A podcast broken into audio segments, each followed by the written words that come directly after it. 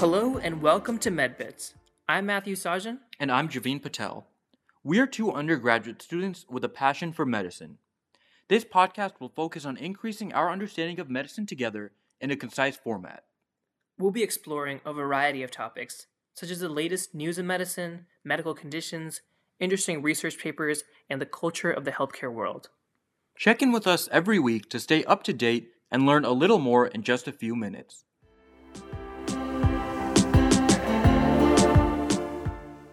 On this episode of MedBits, we look at the endocrinology behind the testes and the ovaries. Let's start with the testes. The two functional parts of the testes are the seminiferous tubules and the interstitial cells of Leydig. It is these cells of Leydig that secrete testosterone and other androgens. Androgens are just a catch all name for male sex hormones. Testosterone is important because it is what gives us our sexual differentiation, or the difference in appearance between men and women during gestation. It is the action of the Y chromosome that leads to these androgens being produced to give us that sexual differentiation. It also plays a role later on when it comes to our secondary sex characteristics, such as muscle growth and a deeper voice. In order for testosterone to be secreted at all, think back to the gonadotropins we talked about earlier. These are LH and FSH. Testosterone is released only when stimulated by these tropic hormones. FSH will stimulate the Sertoli cells, which leads to sperm maturation. LH is what causes the interstitial cells to produce testosterone.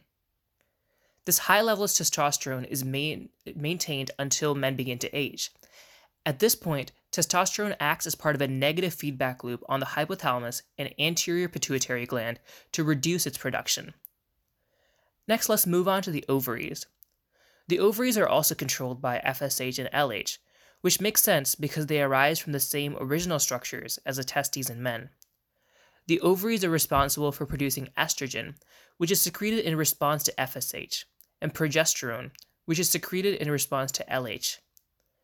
Estrogen leads to the thickening of the endometrium, which is the lining of the uterus, and preparation for zygote implantation. It is also involved in secondary sex characteristics in women, such as breast growth, widening of the hips, how fat is distributed, etc. As an embryo, it also determines how the reproductive tract ultimately develops. In the case of progesterone, this hormone is responsible for maintaining that endometrium thickening that we talked about that was initiated by the estrogen in the first place. This hormone comes from the corpus luteum, which is what is left over of the ovarian follicle after ovulation.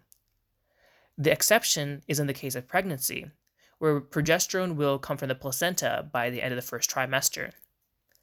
Let's examine how these hormones vary during the menstrual cycle.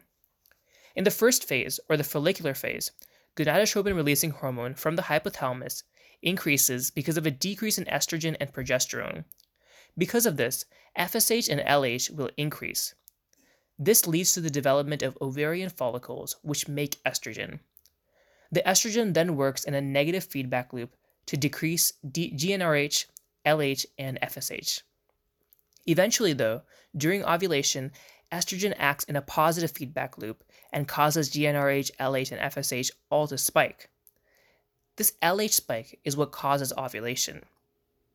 Afterwards, the corpus luteum is formed, which secretes progesterone, like we talked about. We're now in the luteal phase, or the third phase. Here, estrogen stays high while progesterone increases. This high level of progesterone works as a negative feedback loop on GnRH, FSH, and LH. This is important because without it, ovulation of multiple eggs might take place. The fourth phase is menstruation, which assumes that no implantation occurs. Without any more stimulation from the LH on the corpus luteum, progesterone and estrogen decreases, which is how we get back to the beginning with that follicular phase where our GnRH uh, again is secreted and the cycle begins all over again. Menopause is when the ovaries become less sensitive to FSH and LH, so they atrophy. This means less estrogen and progesterone, which also means no negative feedback on FSH and LH, so the blood will have high concentrations of both of these hormones. This is the second to last episode in our series on the endocrine system, we have one more episode left where we'll cover some of the lesser known endocrine organs. But that's all we have for you on this episode of MedBits. Thank you for tuning in, and we'll see you next time.